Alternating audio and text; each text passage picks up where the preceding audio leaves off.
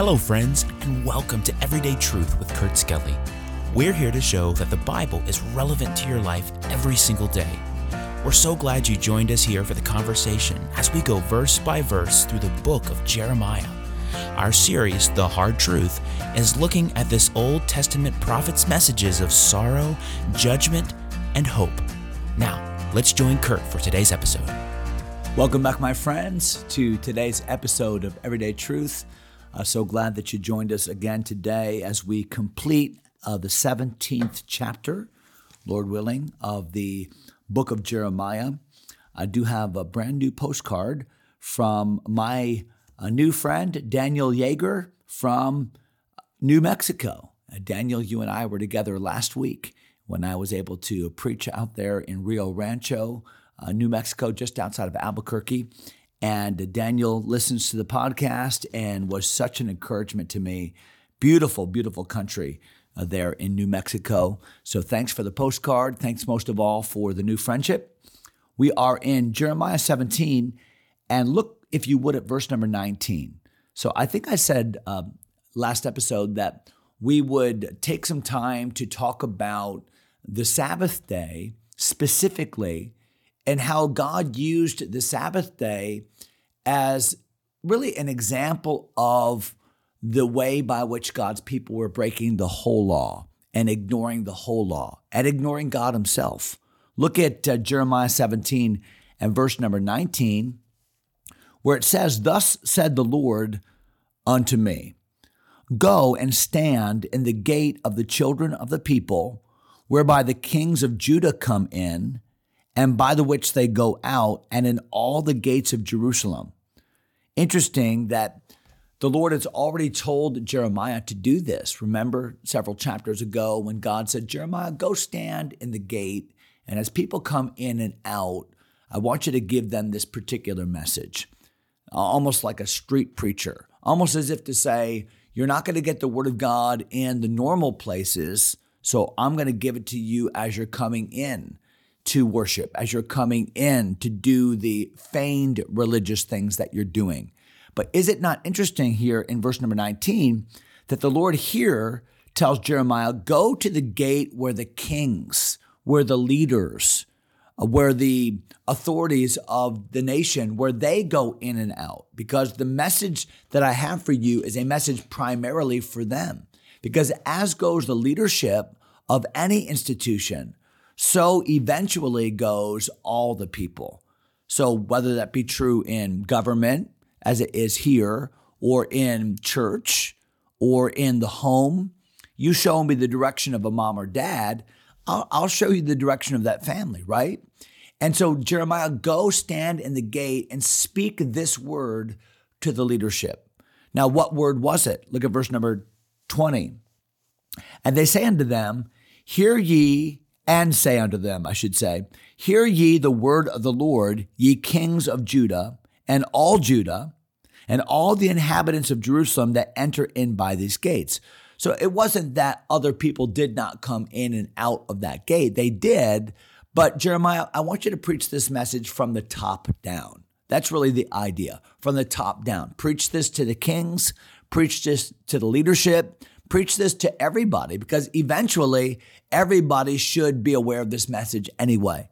What, what is this message that is so important that God has told uh, Jeremiah, get to the gate, preach this message as people come in and out, and make sure the leadership hears it. Verse number 21 Thus saith the Lord. So here's the message Thus saith the Lord, take heed to yourselves. Why? Because so often in life, the problem is not something way out there. Don't look out the window. That's not where the problem is. No, typically the problem in our life is a problem that's right in here, in our own lives, in our own heart. The Apostle Paul said to Timothy, Take heed unto thyself and to the doctrine, continue in them. For in doing this, thou shalt both save thyself and them that hear thee. Timothy, sometimes the greatest hindrance in ministry is the hindrance of yourself. And here, the Lord is inspiring Jeremiah to go preach this message to say to people, listen, the problem is you. It's not something out there. It's not the it's not the economy.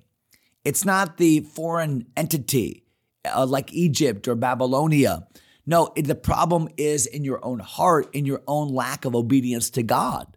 So here in verse 21, thus saith the Lord, take heed to yourselves and bear no burden on the Sabbath day, nor bring it in by the gates of Jerusalem. So if Jeremiah were preaching this on the Sabbath day, that would be a kind of a double, a double judgment or have a, a double weight to the message. Why? Because there were certain laws on the Sabbath day about bearing burdens. And yet, what was happening in the nation of Judah is people were totally disregarding the law of God, including the Sabbath day. And they didn't view the Sabbath day as being any different than any other day. They were very lax about its stipulations and they were bearing their burden. They were doing work. They were even entering in and out of the city, totally ignoring the Sabbath day laws. And what Jeremiah said is stop, get back to honoring the Lord on the Sabbath day. And that begins by not bearing these burdens. You might think, well, what's the big deal? I mean, there are laws that are more important than that law. There are issues that are probably more more pressing than just bearing a burden on the on the Sabbath day. Why this one law, uh, Jeremiah is to preach? Why this one issue? And I think what we'll see is because the Sabbath day as a practice really symbolized the way by which we prioritize God all the time, the way by which we ought to honor God all the time uh, the way by which our week ought to be geared all the time. So, verse number 22 neither carry a burden out of your houses on the Sabbath day, neither do any work, but hallow. It means honor ye the Sabbath day, as I commanded your fathers.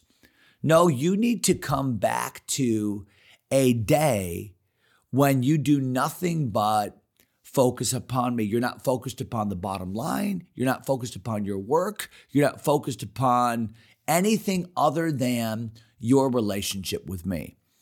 I often remind people that when God created the world, he did so in six days. We know this. And then on the seventh day, he rested. So the Sabbath day was instituted by the Lord at the very beginning that there would be that day of rest, one out of seven, where man would not work, but like the Lord, do the work in six days, rest on the seventh day. Now, keep this in mind though, and this is so important. What day, on what day, did God create man? Well, he created man on the sixth day. What day is the Sabbath day? The seventh day. So is it not interesting that the very first full day that man was on the earth was the Sabbath day. So, yes, it is the seventh day in the sense that God worked all week long. But the point is that for man, the first day, the priority day, was the Sabbath day. The very first day he was alive and created on planet Earth was a Sabbath day, a day to spend with God alone, a day to honor God alone a day not to work, a day to see that it is God that ultimately does the work, and we need to find our rest in Him. You see, when we find our rest in Him, then our work has context. When we find our rest in Him, our work has productivity. Whether that be letting the field rest every seventh year or just practicing physical rest every seventh day, it makes all of our other work exponentially more effective. We know that. There have been studies done on that. But it's much bigger than that. And what's bigger about that is the fact that rest and the Sabbath rest is all embodied by and typified by the Lord Jesus Christ. So remember the, teach, the teaching of the writing of the writer of Hebrews, and that is that we find our rest in our Messiah. Jesus is the fulfillment of Sabbath rest, and we find our rest in Him. Rest from our work. Uh, our work could never accomplish for us our salvation. And so we rest in Him. We rest in His finished work. That's what man did, right? He rested that first day in the finished work of God in creation. What do we do? We rest in Christ. Why? Because he finished the work of our salvation. That's the point.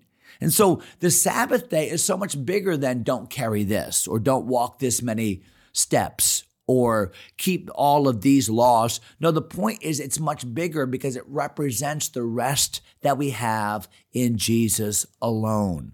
Look at verse number 23. But this is the response of the people to Jeremiah's gate side message. But they obeyed not, neither inclined their ear, but made their neck stiff. Have you ever tried to talk to a rebellious toddler and you grab his head and you try to turn his head, look at me, look at me, and try to turn his head toward you, and he just won't? That's a stiff neck. The Bible says that's the way God's people are to me. Uh, they've made their neck, neck stick, stiff that they might not hear nor receive instruction.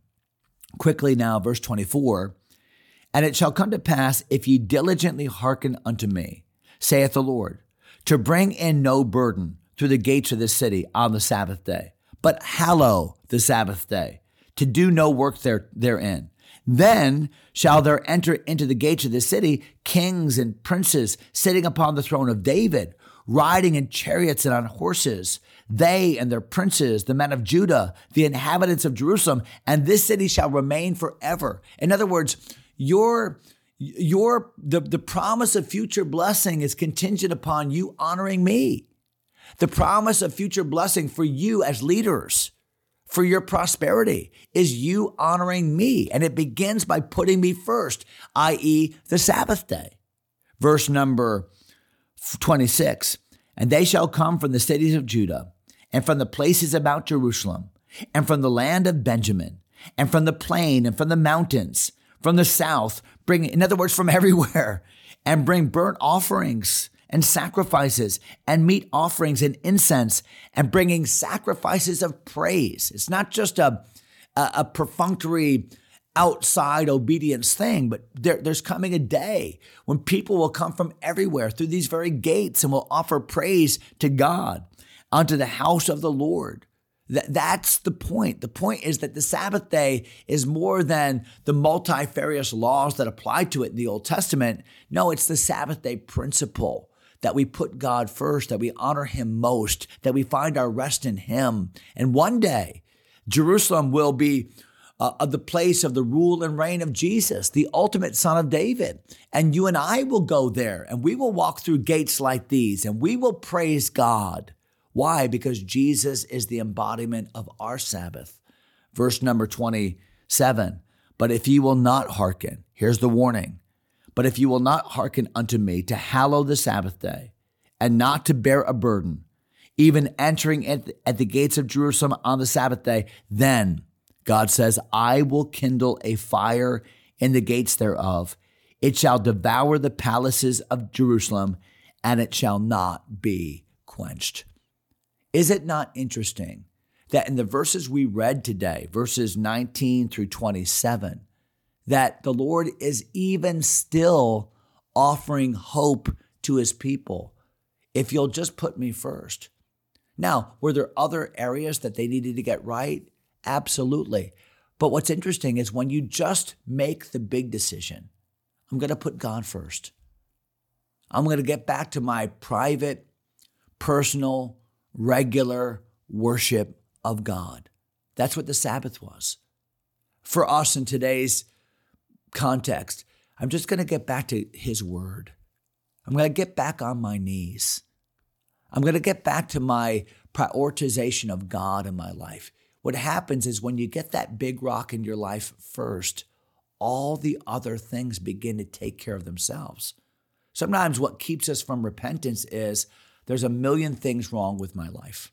There's a million things that need to be changed. And that's probably true. But the point is, come back to God by making one big step first. And that is just put Him in His rightful place in your life through His Word, through prayer. Honor Him first. And while you put that big rock in first, all the other things begin to take care of themselves. What a great principle uh, for us here in Jeremiah chapter 17. Really excited about jumping into our next chapter. It's really familiar. I think you'll see it, but uh, we'll have to wait on that. We'll see you next time. God bless you, my friends. Thanks for taking time to listen. If you enjoy Everyday Truth, go ahead and subscribe to the podcast or share it with a friend. Until next time, God bless.